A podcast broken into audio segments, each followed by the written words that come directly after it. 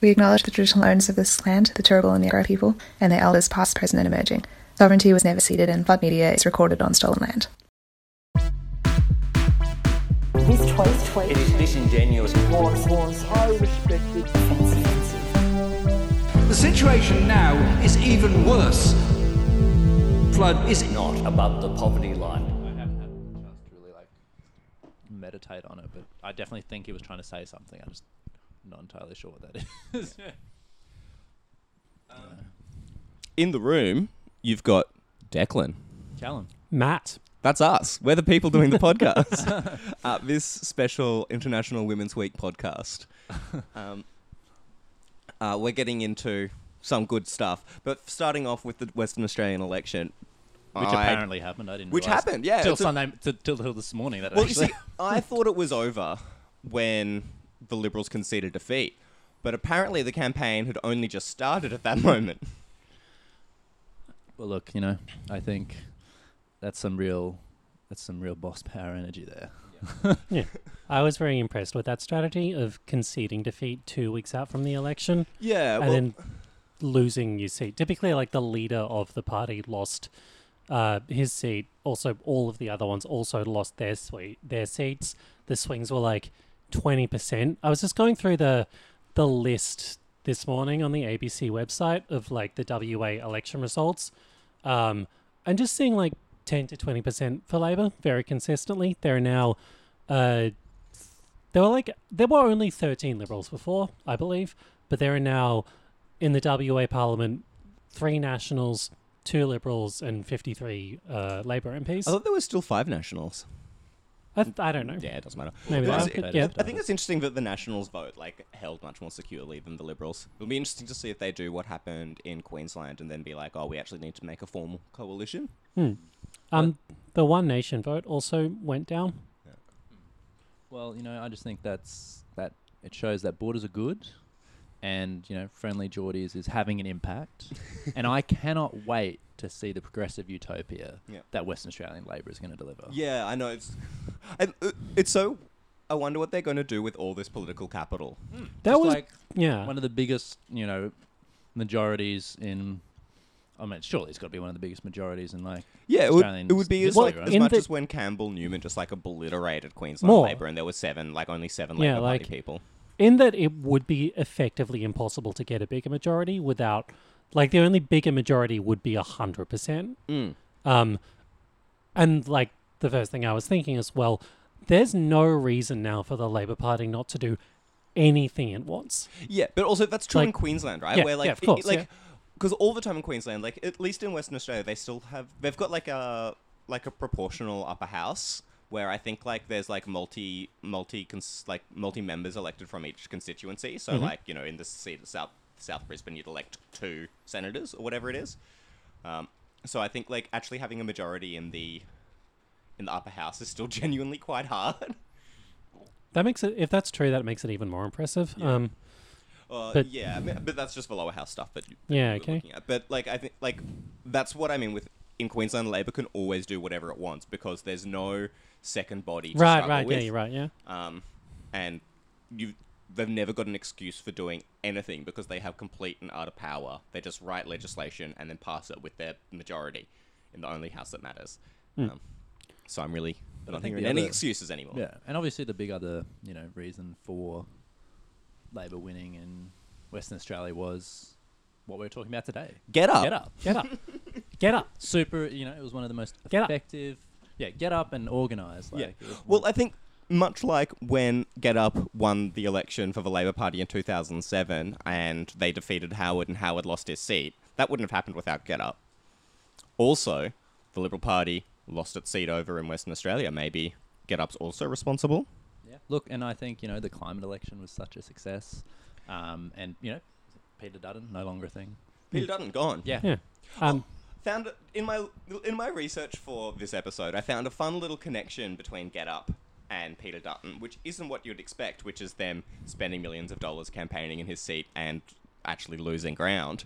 Um, it's can you remember a few years ago there was all that like kind of connection between Peter Dutton and ABC Learning, No. Well, oh, it rings a bell. it was there was like vague whiffs of corruption in the way that there always is with Liberal Party people. But he um, like, Liberal Party was doing something with childcare, and Peter Dutton owns a couple of ABC learning centres that pay like rent to him. So it was like.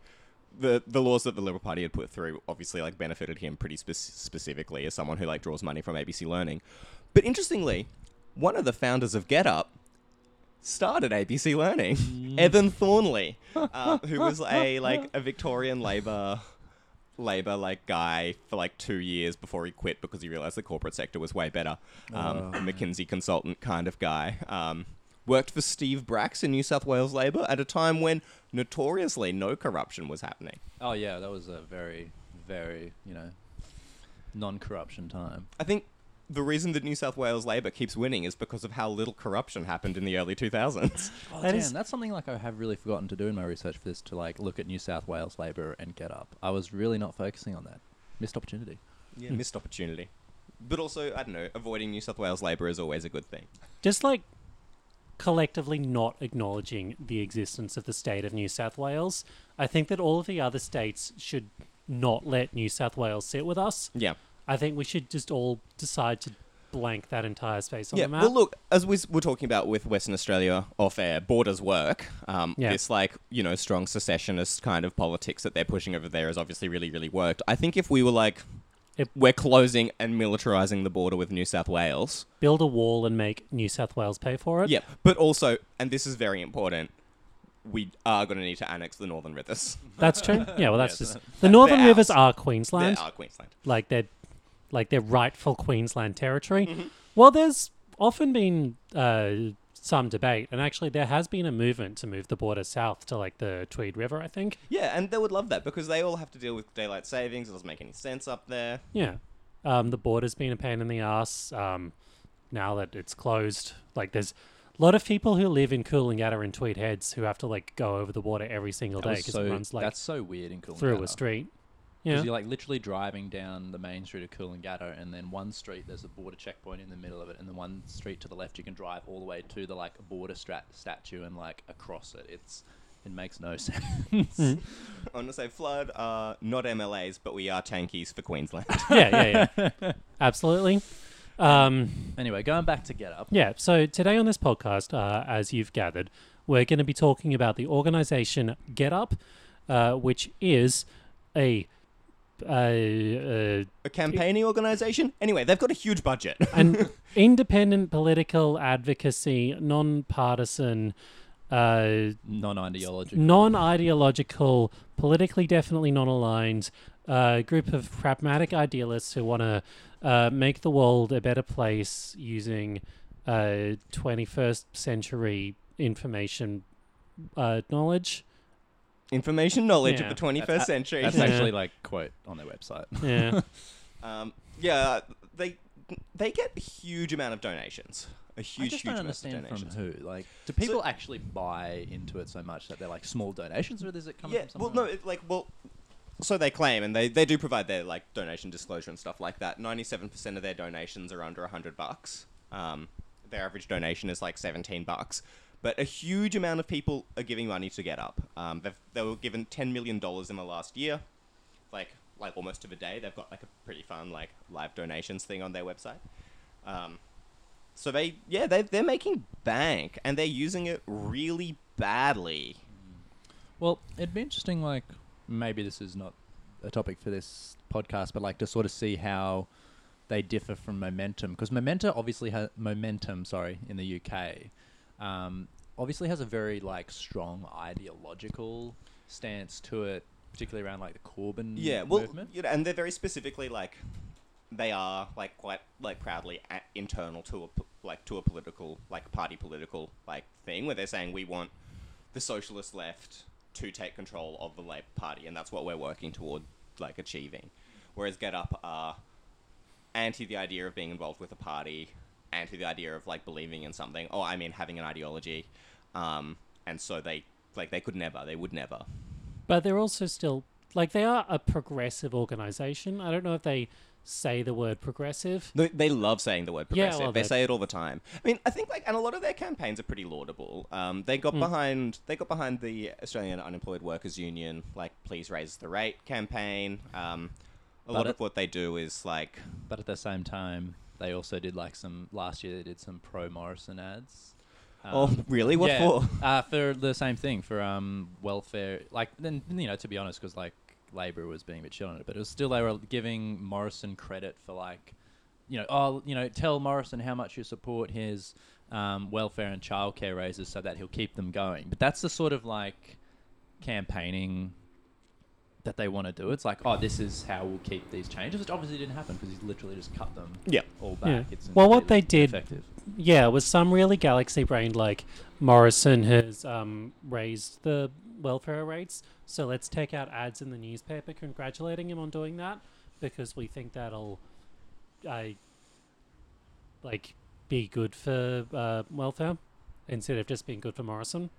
And it was good for Morrison, Yeah. and then he obviously turned around and cut welfare. Yeah. But they, but like a lot of the campaigns are like essentially ones that I would support. They've like relatively strongly maintained a good position on refugees, um, and have campaigned vaguely against Labor on that. I mean, I think this is what they do though. They vaguely campaign against Labor, but because Labor is the only game in town, and that like of their like founding board, like a huge amount of money like came from Labor to begin with. Bill Shorten, as the secretary of the um, Australian Workers Union, put up put up like a huge amount of money, and so did like the the New South Wales Labor Council put up the money to start them off.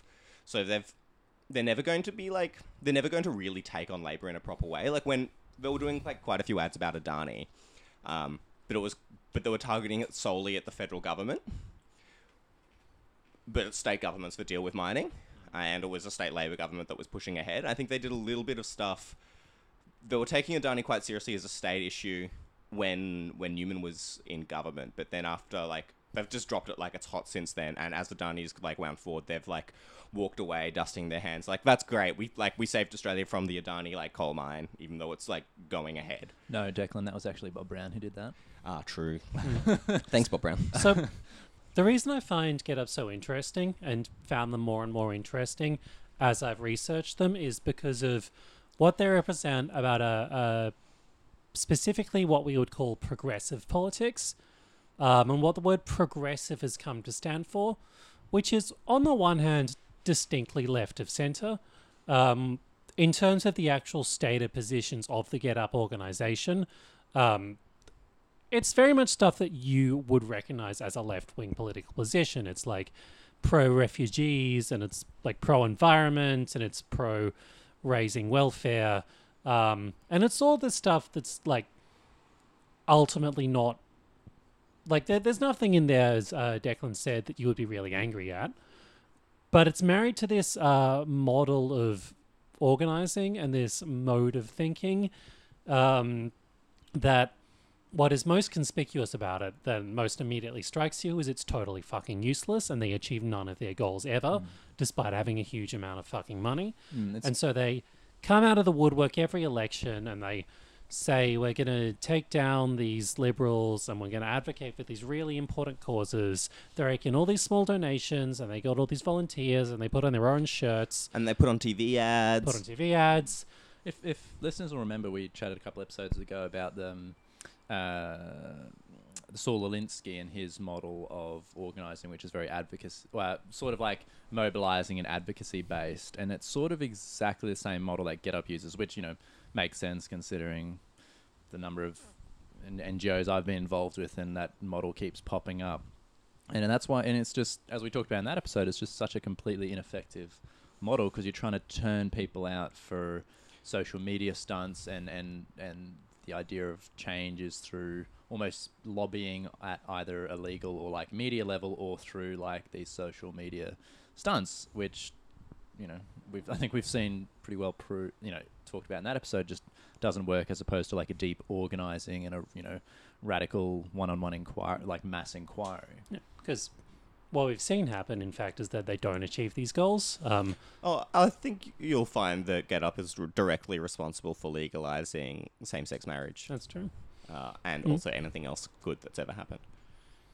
Mm. Um, I I think Get Up really like uh, one of the things that one of the founders was saying was like like very anti-political. It's like you know I think everyone hates the parties, which is absolutely spot on. You know, it's I have a that quote say from that actually. Um, so bear with me here. He basically was saying, um, the crux of it was like, uh, we'll keep all the bastards honest. Coalition, Labor, and the Greens. Um, and nor there, nor was there a cozy Get Up Greens alliance. Get Up uh, was separating itself from what its founders saw as the Greens' ideology-driven policies. Yeah. Damn those ideology-driven policies. Ideology is good. I think is something very im- imp- very important takeaway. Um, but I think like Get Up is is emerging in this kind of context where there there is a, like a huge layer of the Australian society is pretty progressive um, on heaps of issues and like various polling shows that we're on like we're getting increasingly more progressive on like on most issues as well. Um, but no political party is is taking that argument at, at any scale. Like Labor's, you know, like oh yeah, well look, we'll do a little bit of refugee bashing. Like we'll just lock up a few of them. Um, and even the majority of the Greens outside of Queensland really struggle to capitalise on that. Like, you know, looping back really briefly to the Western Australian election, the Greens over They there went went backwards. backwards. Yeah. Um, and I think that's because they they're afraid to to have like have have like a strong ideological argument for good things, um, and to like offer a. I think Get Up could only exist as as a big organization in the absence of a political party that's willing to do it, and where people are fed up with political parties because they are so like divorced from any sort of like civil society power. Get Up's come in and instead of trying to produce like a civil society organization, it's not like, yeah, they were given ten million dollars last year. Um, last year, they've been given huge amounts more than that over the time. But instead of spending some of that money on, say, like, like a hall where they could have meetings and like an organizer to build like a civil society institution that even if they did truly truly believe that like that parliamentary politics was like something that they didn't want to engage with it at like as as getting someone elected and that they should just try and influence all the parties who are running to be better um, they would still be able to do that if they like spent their money on on building a civil society group. Instead, what they do is spend more and more money on building a bigger and bigger email list to solicit more and more donations and like have more and more likes on their videos, which are shared on their social media. It's this very like self perpetuating thing that doesn't that doesn't look at engaging with people who don't already agree. Maybe it's just because like I'm trying to be on like as online as least often as possible. That sentence makes no sense, but that's fine. I, I haven't seen any of their stuff at like I feel like they've sort of dropped off the radar post um, 2019 federal election. Like I, I don't really see I feel like they're not a part of like that sort of landscape much anymore. Like, i- am- does anyone else have the same experience? Yeah, but also like I probably just wouldn't see it anyway, right? Like I like I went on their YouTube to like check this out. They're producing videos all the fucking time. Um, I just don't see them. But like, and I think they do some TV ads, but I don't watch TV either. But even like around, I remember back in 2017 when we were doing Amy's first um, election campaign, there was a lot of like get up visibility. You'd be running into get up volunteers because this is obviously like when Adani was first around, and they were still even around like the climate election 2019 because that was that big, you know, all the NGOs coming together as part of the you know hashtag resistance to, oh, this is the climate election, and then when they all got crushed, I feel like post that it's sort of like Well, to watch their YouTube, they're actually won. Uh, I don't know if you know this, but like like the the triumphal the triumphalism that comes out of their like annual reports and stuff is wild.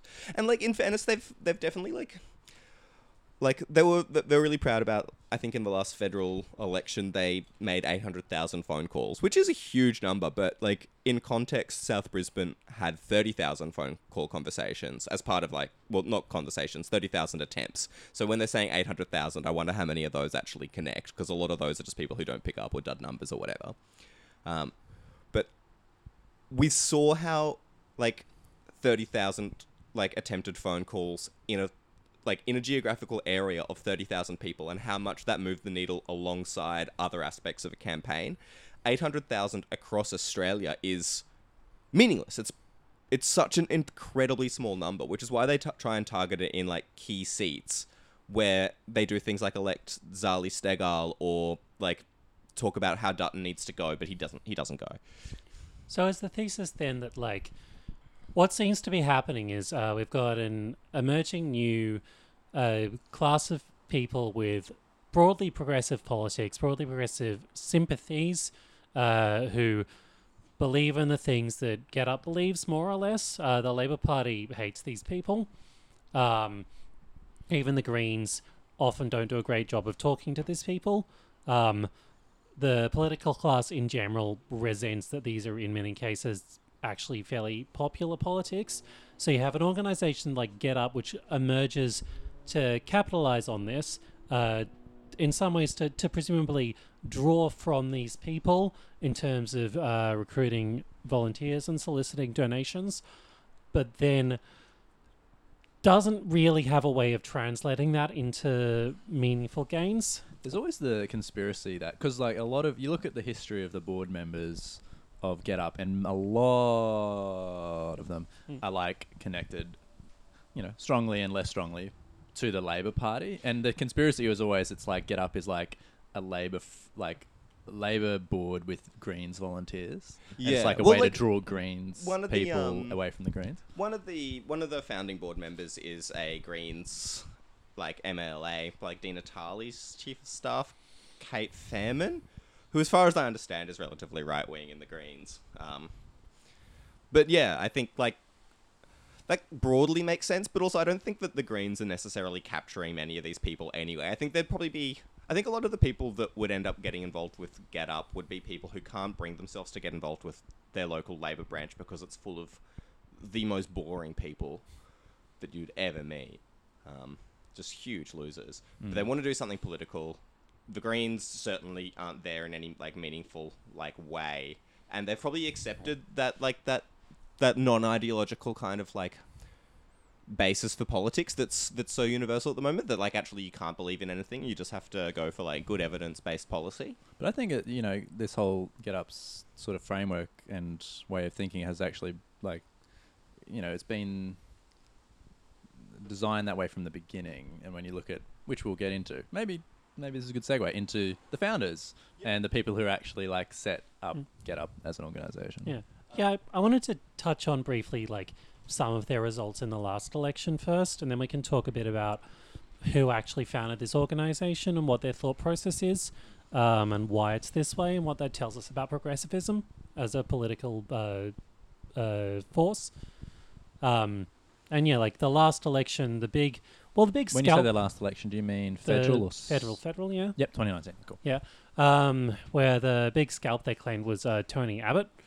Um, and they knocked him out and they got in the independent Zali Steggall, who's believes 90% of Queen. the same things as Tony Abbott believes. yeah she's just conservative right she's a conservative businesswoman who's like but instead of being part of the tony abbott like monarchist freak like you know very like actually like old national party australian politics kind of guy she's just like you know believes that we should obviously tax cuts to corporations well, but- she's like a Turnbull almost. yeah actually very similar to Th- those.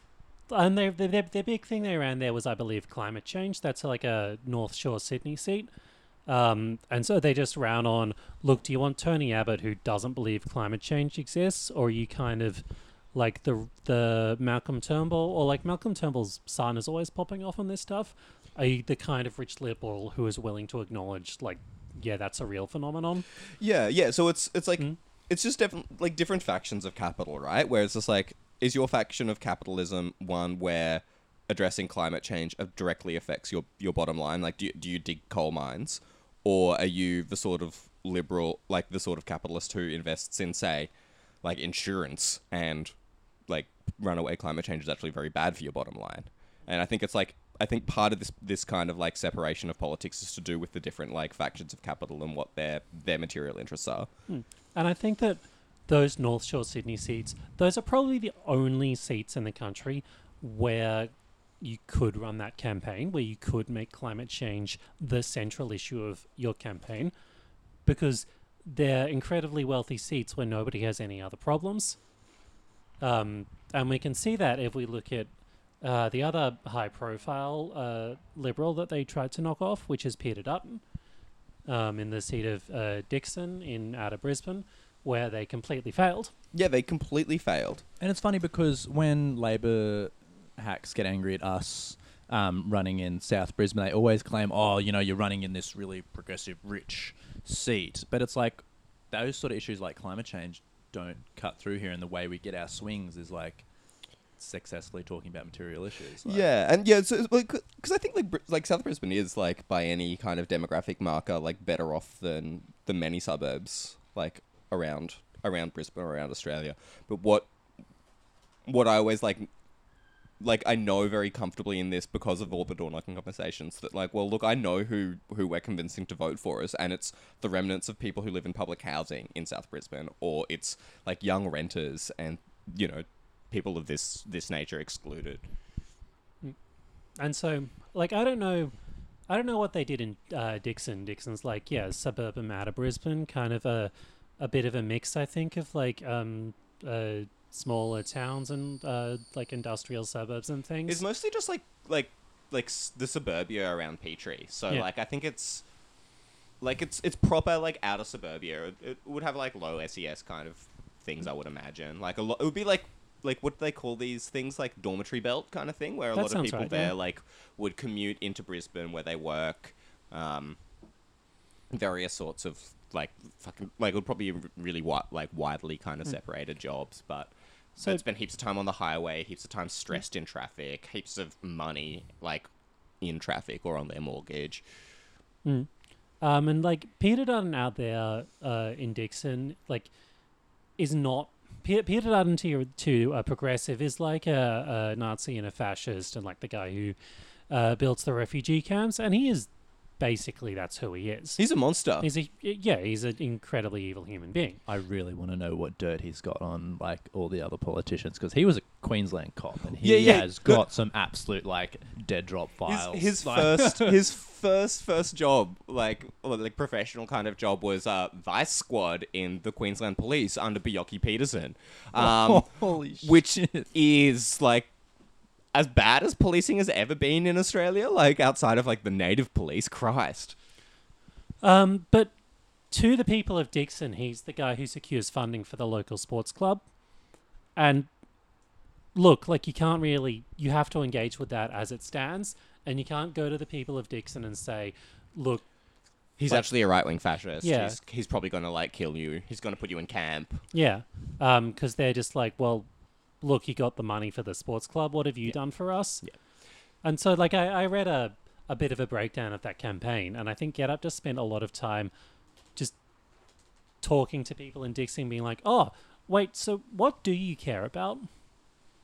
Um, and I don't think they ever really figured out an answer to that question. Yeah. So what was did Get Up ever like release sort of a debrief of why they fucking failed in Dickson? Yeah, like, they did, and their and their like and their response, their like analysis is that like Queenslanders are really parochial, um, and that they saw Get Up as outsiders coming in and trying to tell them what to think, which I think I think there's like a, a myth about Queensland parochialism. Um, we absolutely should use tanks to expand Queensland, but we're not parochial people. Um, We want everyone to be Queenslanders. yeah, because that's good. Yeah. Um, but like, I, I don't think that that's what it is. And also, if Get Up is being understood as an outside institution, that's because you. That's because the people who you're like sending out can't be like, oh yeah, I live around here. They were like getting activists or like getting like in politically interested people from over the Brisbane metropolitan area who were going to Peter Dutton's electorate in order to tell people there what to think. Um, Whereas rather here where you like engage, like, you know, um, and try to activate people within a certain area to then go out into their Yeah, to, area. to, to talk to your So, neighbors what more or we do, less. I mean, we get a few people coming in from like from other parts of Brizzy because this is where we've got a chance of winning. But like largely, the Greens are bussing in volunteers. um, but largely, I think like we we do have people from the area. I think like everyone everyone who's really core to the project is is local. I think, except for Matthew. except for me. But like, I mean, I've I don't live here now, but like I have lived here for quite a while. Yeah. Um. So do do we want to talk a bit then about? We've talked about Get Up, uh, and we've talked about what they do and why it doesn't work. Should we talk now about the deeply creepy people who founded Get Up and why they work for this? Look, I've been trying so hard not to say this for so long. Get up, CIA. Sally Rugg killed JFK. yeah, well, They're should, globalists, folks. should we talk about how they're they're globalists and they work for the Central Intelligence Agency? yes, absolutely, Um, absolutely. I think I want to like so there's two main people that I think we want to talk about. One is Jeremy Heimans, and the other one I sort of want to briefly touch on is David Madden. Who are So the these are the two founders. two core founders, and I sort of want to save Jeremy Heimans for last because I there's much I went much on a deeper rabbit hole with him, and I whereas David Madden's. I've sort of got a little bit off the top, and I just want to like throw him out there first. Yeah, yeah, yeah. Give us, give us a taste. So, give us a taste. David Madden, he's a former Australian Army officer, and on Uh, his thing, father he- of son of a high court judge or a judge. There you go. Um, he's also passionate about rock climbing on his bio, which mean makes me uncomfortable. Um, but I love this one. This was really good. He created and marketed Twitter Peek, which was the world's only mobile Twitter-only device. Um, so that's a bit of So is this just like like a, a pa- a pager pager but for Twitter? Twitter? Oh Jesus Christ! that is incredibly broken brain. But then I like I don't know. I honestly just couldn't wrap my head around like the stuff we're going through. But he's I sort of looked at other stuff he was involved in. So he is a senior advisor to the Omidyar Network, which says it's a philanthropic investment firm dedicated to harnessing the power of markets to create opportunity for people to improve their lives. I think it was like set Is up this by, Am- Am- Amida in in um? So it's in Myanmar, right? Uh, no, or this one's in. Actually, might be related to that because this one was set up by the eBay founder. Yeah, yeah, yeah. So But- h- how's it spelled? Um, O M I D Y A R. Yeah. So this is set up like explicitly in Myanmar. The Oh, seed okay, so- funding comes from eBay and the US, like a, a US like boards like that was enacted by Ronald Reagan, This is, this makes sense because which is like the peace. It's like the the like the Ministry for Peace kind yeah, of thing. yeah. So uh, what I basically think is he's basically setting up in Myanmar like the new outsource, like the new outsourcing for like IT and fintech is like that's the new cheap exploitable workforces in Myanmar. And because there was another like. He goes, you know, the the Omidyar network is like the top one. Then you go down one Anything happening in Myanmar at the moment? Um, I think there is, isn't there? Probably, probably One or I nothing. don't two watch the things, news. yeah. Oh no, no. There's like it's it's the, there's been like a takeover of the military junta again. Um, But then it's there's like also like big strikes or something happening. big strikes. Yeah, against that. yeah. Um, maybe that's there was a another- big strike in the financial sector, um, which I put in the link roundup, where like just like bank workers have like brought every every bank in the country to its knees as a protest Yeah. against the Interesting. junta. the Yeah, there's a junta. junta that uh, that like took control um, after they didn't really like the outcomes of some elections. Maybe I'm not Yeah. sure. Um. Anyway, Get Up did that. But Yeah, get up. going, CIA. going back to David Madden, this is oh, this is so good. So then going down another level um, below Omidyar is like is Phandeeyar, which is an innovation lab still in Myanmar, which is a part of, and I shit you not, Spider. And Spider says is an independent center focusing on the digitalization of international development. It's literally fucking called Spider. As in the Spider I Network. don't know. Like, I looked it up. I was like, on the, I was on his on the Is website. it Spider with a Y just no, to no, be it's just literally hilarious? Spider, and Ah, why and do like literally, it's on his website, and he's like, Phandeeyar, which he's a senior advisor or something for, is a part of the Spider. No, like, well, not they didn't say it's part of the Spider Network, but they said a part of Spider. I just was like, this Jesus is too on the Christ. nose. This is too fucking on the nose. this is like when that that app startup they used to steal Iowa from Bernie was just called Shadow Incorporated. Yeah, yeah, yeah, yeah. This is the same thing. um, but yeah, that's basically David Madden. So ha- happy to go back to. Uh, Um, so David Madden, uh, uh, ex-army officer and son of a high, like son of a judge, met um, Hyman. Heimans. Heimans. Heimans. um, Heimans at the U.S. Kennedy School of like Foreign Policy. was that before or after McKinsey? Uh, so Heimans was before that was in McKinsey. Okay. Um, McKinsey has also McKinsey um, Consultants is the world's biggest consultancy. Um, it's been in the news a lot lately after um, the the case about the opioid crisis in the United States, which has go- been ongoing against Purdue Pharma, because McKinsey was the consultants that like provided quite a lot of assistance, shall we call it, about how to really get the best bang for your buck off like repeat customers of addictive opioids. Um, so McKinsey like quite explicitly provided advice to Purdue, Purdue Pharma about like how to in- intensify the opioid crisis um, in order to like facilitate profit. So this um, Pretty stand-up guys. stand up guys. So yeah, so Also employed Pete Buttigieg, just to be clear. just to Yeah. immediately come That's back how to he, Shadow like, Incorporated. Yeah, like yeah, no, going back to the whole. s- Wow, CIA. it seems like there's a lot of connections between Yeah, the it rich and the sounds like powerful. a sounds like a coincidence to me. Yeah, probably. Yeah, nothing Um, to see here. The other, the other person who was on like one of the founding members, who was also in McKinsey, um, is that Evan Thorn- Thornley guy who set up ABC Learning, of which Peter Dutton produces quite a lot of his own personal wealth. Um, but he was also a McKinsey consultant, and Heimans called him like I think like a mentor for quite some time. So it's clear that this like Labourite guy, Scotch College, which I'm pretty sure is Bill Shorten's school as well, um, like you know brought this like you know talented young guy under his wing. Was like, oh hey, do you want to? You should get a job at bloody McKinsey. It fucking rules. Um, But just like around this guy Jeremy, there's such a weird cult of like, um, oh, it's like genius brain. You know, he's there. There was a quote. So um, I think it was Simon Sheikh who used to who took over as director of Get Up at some point, and then moved into Future Super, which is a future episode, folks. Looking at Super. Um, but yeah, he there's a quote I found where he was like talking about Jeremy, and he's like, you know, while you could tell he was the smartest guy in the room, he never acted like he was. He never felt he had to prove himself, which meant he could focus on getting on with the job.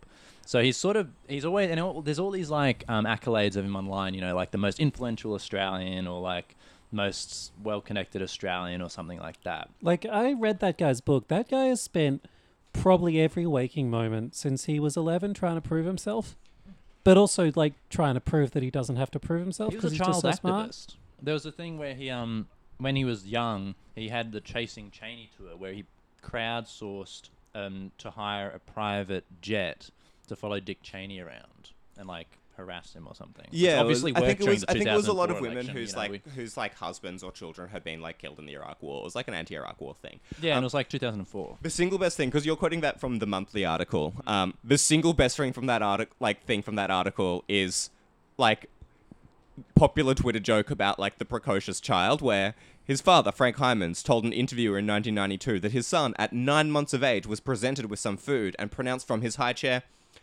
"Actually, I don't like it." Hyman hell. said that his parents were befuddled, encouraging, and protective of his precociousness. I Um, hate that word.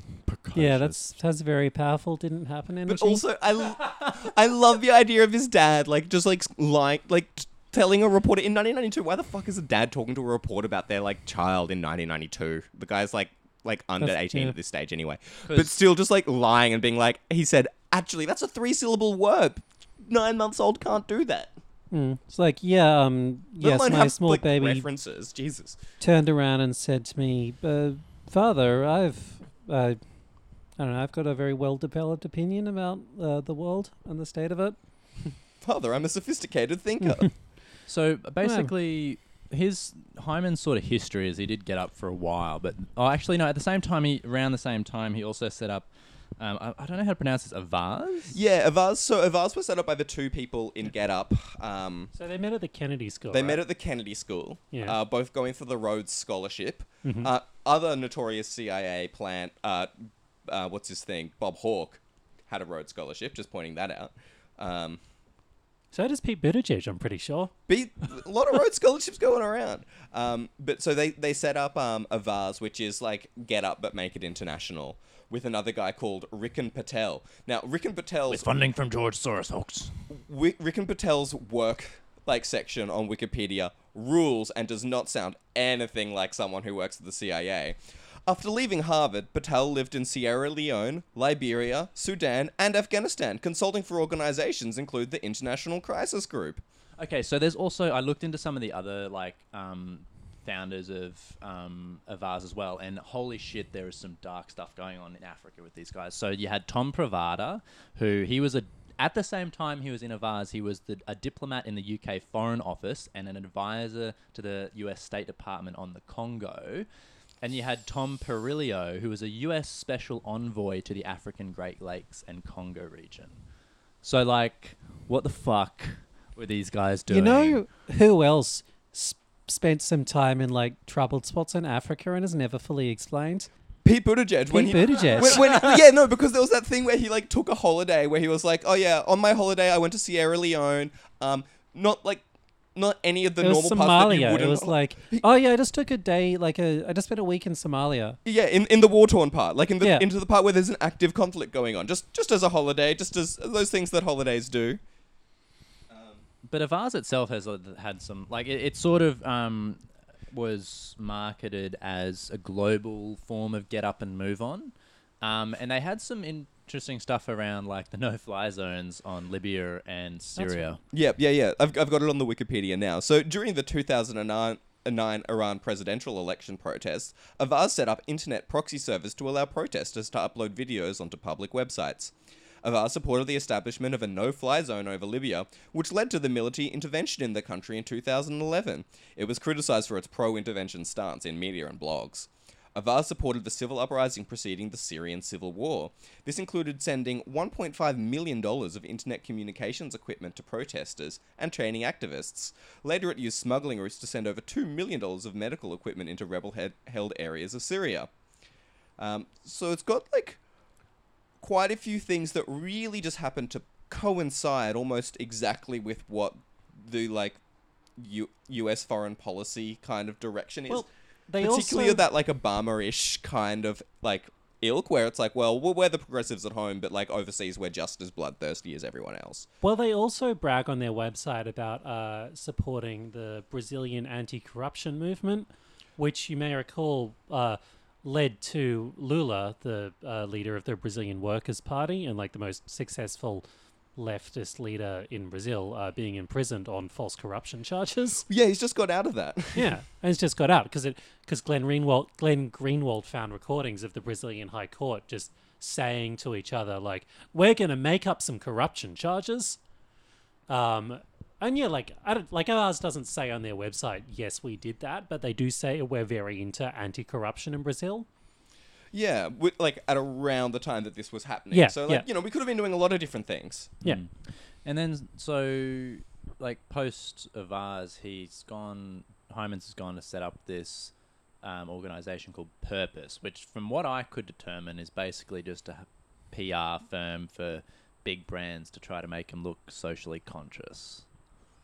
At the end of it, like they've got, they I've looked just like a at their partners list, and it was they've got like Google, Bloomberg, Starbucks, the Bill and Melinda Gates Foundation. Um, Unilever, Nike, yeah, um, yeah, just heaps of really cool guys. But it's just like I think it's there's a quote um, from this really good article I think um, in Counterpunch um, where it was basically it said Heimans vision is to organize people not as citizens but as consumers to further empower corporations and brands. And there was like I was watching this one video of him talking to this organization called like Shared Value or something, and and their goals were ba- like they were saying, you know, in the context of their goals, which were to um, expand capitalism, but somehow at the same time be socially responsible, which again, for I'm sure our listeners know is you know an oxymoron. Yeah. Well, all these people are part of like the World Economic Forum and stuff as well. Yeah, yeah. This ties into um. So, this has been a big thing that um like QAnon people talk about. Uh, not that we're QAnon people. We're definitely different. We are Um, definitely different. Yeah. Um. Yeah, because we're good. Um.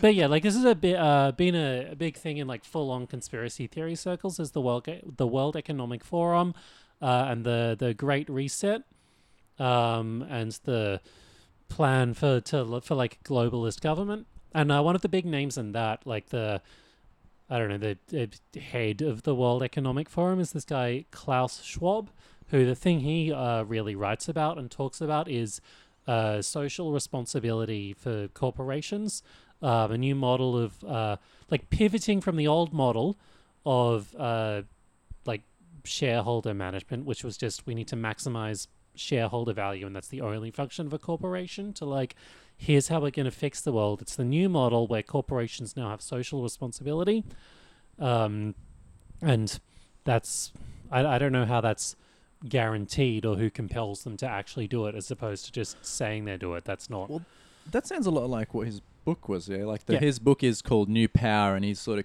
Mm. he's doing this comparison of like new power versus old power, and this This is shouldn't Hyman's, Oh, right? yeah, Or it's yeah, yeah, Hyman's? yeah, Hyman's it's book, Hyman's yeah. book, and it's Hyman's, just like, Hyman's, Hyman's, Hyman's. Hyman's. It's Hyman's. It's just like it I tried to like read some of the stuff about it or listen to the videos he did talking about it, and it just was just such.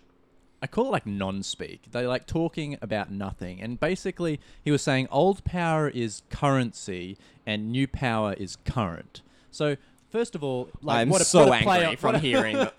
what a play on words, but it was just And also, then- notoriously, currency is really faded as a way to impact the world and change, like, hmm. and create outcomes. But he like goes down it and just all the stuff about like you know old power is download and new power is upload from like the top down bottom up and it's like you know um, new power is open source whereas old power is exclusivity and competition. But then he gives examples of like new power being Uber and that sort of thing when it's like they're not fucking open source or anything at all. They're Yeah. incredibly yeah, it's like it's com- yeah. The new power is like competition. It's like oh yeah, competition by uh, supporting like like tech monopolies, which could only possibly turn a profit if they are a monopoly. And as he well. also has another like example of you know new power being ISIS, and you know as we all know, you know ISIS is a CIA uh, funded uh, group. Donald Trump as well as New Power.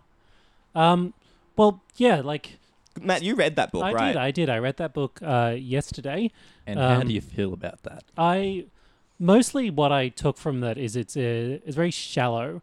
There's a lot of um what with things like current and currency? Yeah. It's shallow. I'm stunned. well it's strange to go from like reading uh leftist stuff which even at its worst is at least makes some an attempt to express a coherent idea and to like ground what it's saying in some sort of shared language and philosophy and tradition um to this stuff that it's just like yeah like what if um it was good when people were like friends um and it's honestly it does tie into my general theory that hippies are invented by the cia to destroy the left um but yeah like so yeah um yeah Heimans uh i'm trying to remember for the for the world economic forum he was like chair of the global agenda committee for citizenship participation. These people just simply cannot like name agenda, something folks. that isn't awful, like the Global Agenda Committee. There was another. Who was the other guy who was on a different global agenda committee? Uh, that was the guy. So the first director of Get Up, who was like, um, like pretty quickly, like, so the, the way that like they kind of set up Gov- Get Up is the founders like pretty quickly like gave it to a director who was super young, um, and kind of like, well, like yeah, more or less, you do your thing, just keep building the email lists, um, as quick as you can. Um, and you can kind of do that without much thing. So like that guy is also on the World Economic Forum Global Agenda, uh, internet, for digital something. digital internet. Yeah, for digital internet. Yeah. Um, but yeah, so what he says, what Hyman says in his book, um, when he's because when he's not chairing global agenda committees, he's writing books. Um, is that there's used the age of the internet uh, has meant the development of what he calls new power. Um, and it used to be the world was run on old power, and old power was hierarchical um, and uh, centralized and authorit- really authoritarian. The world that every CIA ass- asset uses to talk about, like Donald Trump, um, authoritarian, uh, and then new power is uh, decentralized and open and participatory. Um, and his examples of this are like here's here's some uh, examples of new power. Um, uh, Black Lives Matter, Uber, Airbnb, uh, ISIS, uh, Donald Trump, and uh, the Ice Bucket Challenge. Those are all new power. Mm-hmm. Mm-hmm. Um, and if you may be looking at that list and saying, these don't in fact have a lot in common with each other, other than like The CIA was behind them all. other than the CIA invented every single one of those things. Yeah. Um, That's not true. Yeah. Uh, and invented uh, four out of five of those things. Yeah. And you can guess uh, which. Yeah, it's up to you to decide which. Yeah. um, but yeah, like I was looking at it thinking, well, if you try and break down this idea of new power, you very quickly realize first that it's just designed to sound good, and it's just desi- like nobody in the world now is actually in favor of like hierarchy and authority. No one, no one comes out and says like. I'm the guy who actually loves authority. This yeah, is except what- the new right. yeah. Well, even then, like they don't.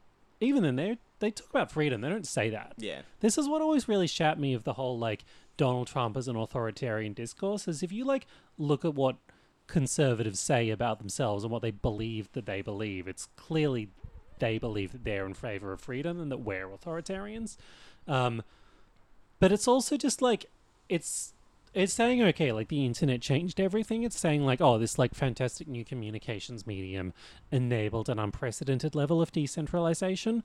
Um, and it's this idea that like oh, like we didn't have just the idea of a democracy or the idea of like popular collective power before the internet. That's completely new, and it's these in some ways like repackaging of very old ideas, which is just like, oh, like I don't know, like the democracy would be good, like people should have some say in what goes on. Really, like, and like these are anarchist ideas that go back to like the 19th century, if not earlier.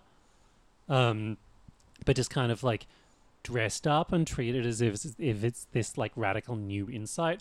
Gotta love those and caps. Yeah. And I mean, there's something as well, like where, like, with with these NGOs, and you can get up in particular here, where it's talking about, like, you know, wh- where he's saying, like, what he understands of what a political organization should be is like open, democratic, and stuff like that. But like a member of a member of Get Up, like even a financial member of Get Up, doesn't have voting rights.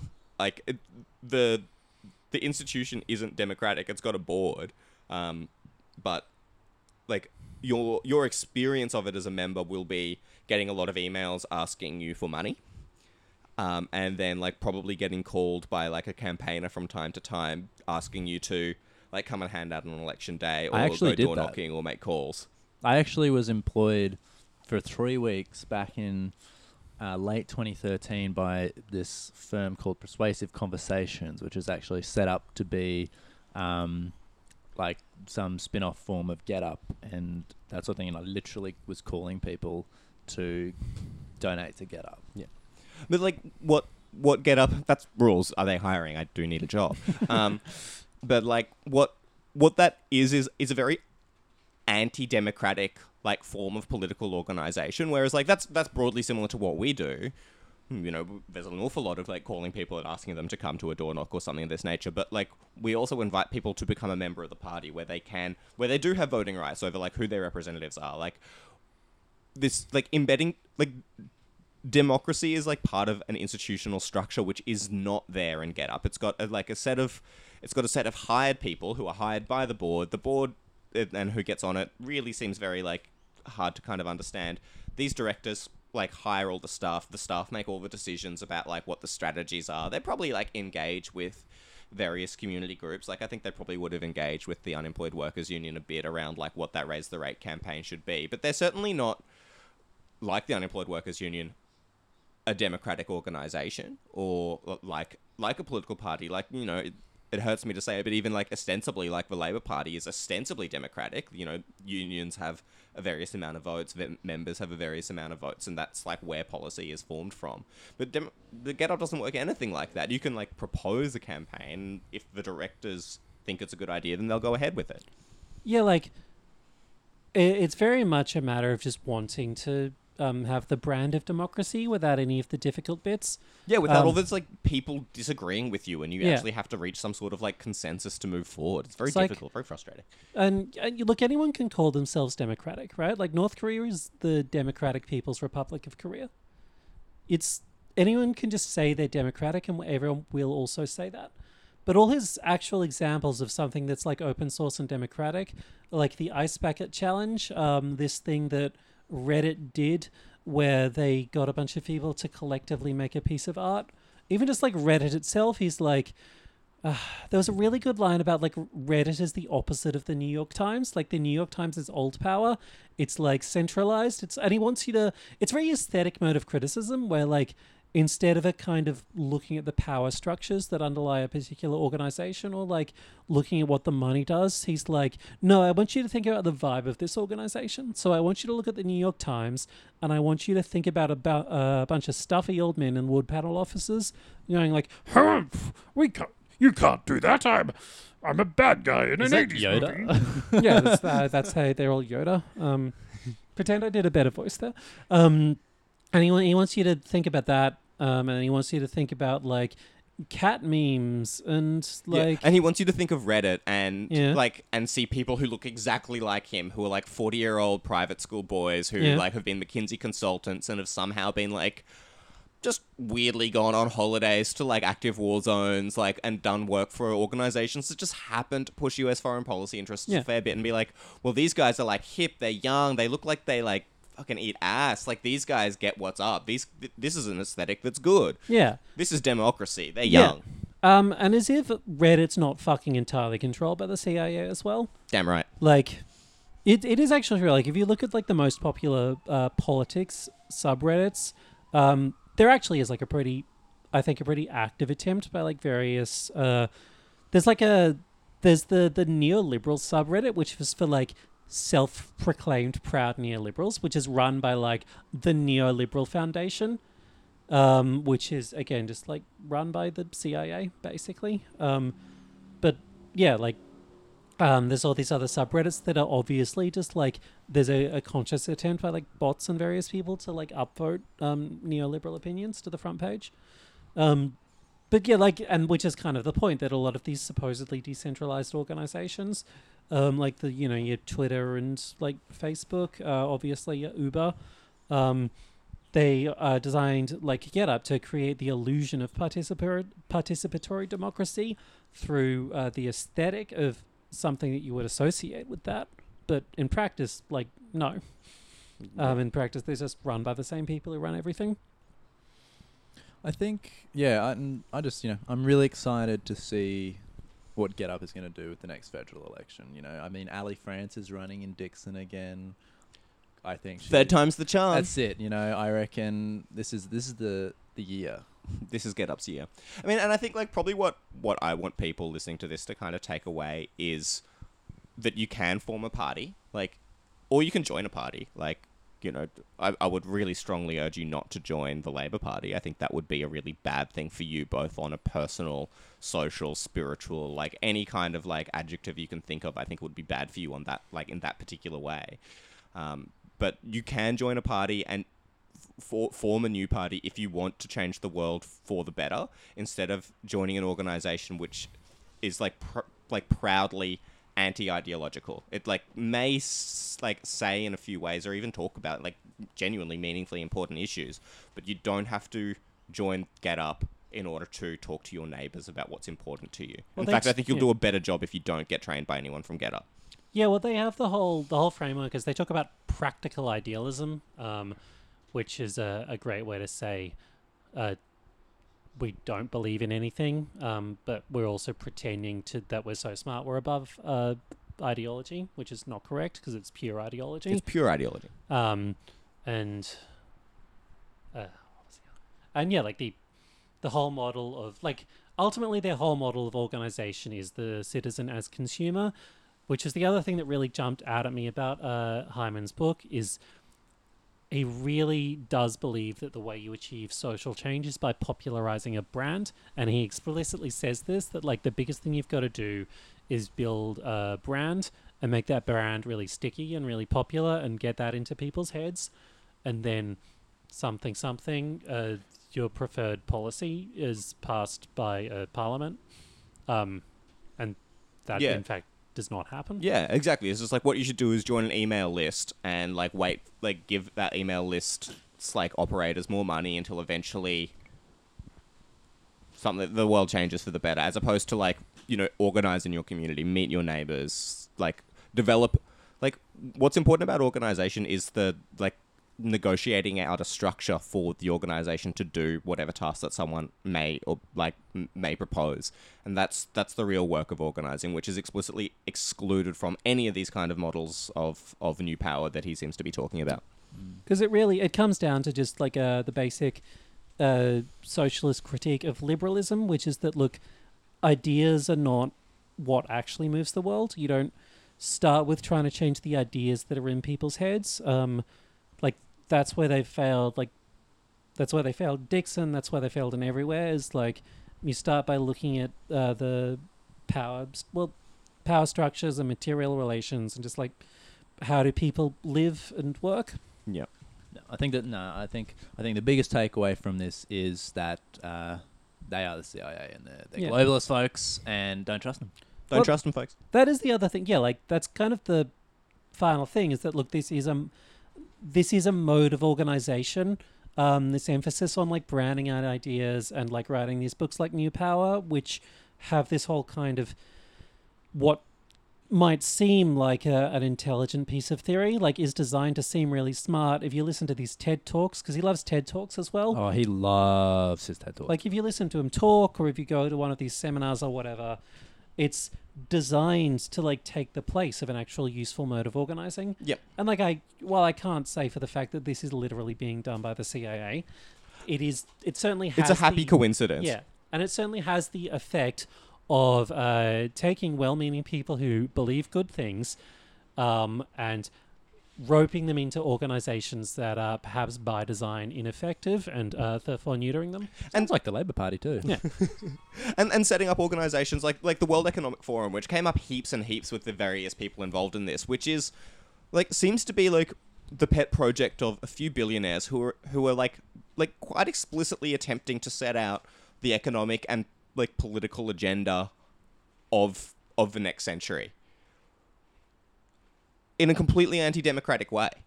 You know, the, no one has a vote on this. It's just it's just like it's this opt-in, invite-only kind of like organization, which, as far as I can tell, is, is wielding immense power, and it's it's deeply anti-democratic. Yeah, I think that's a good place to wrap up. All right, bye guys. All right, Catch goodbye. you next time. Bye.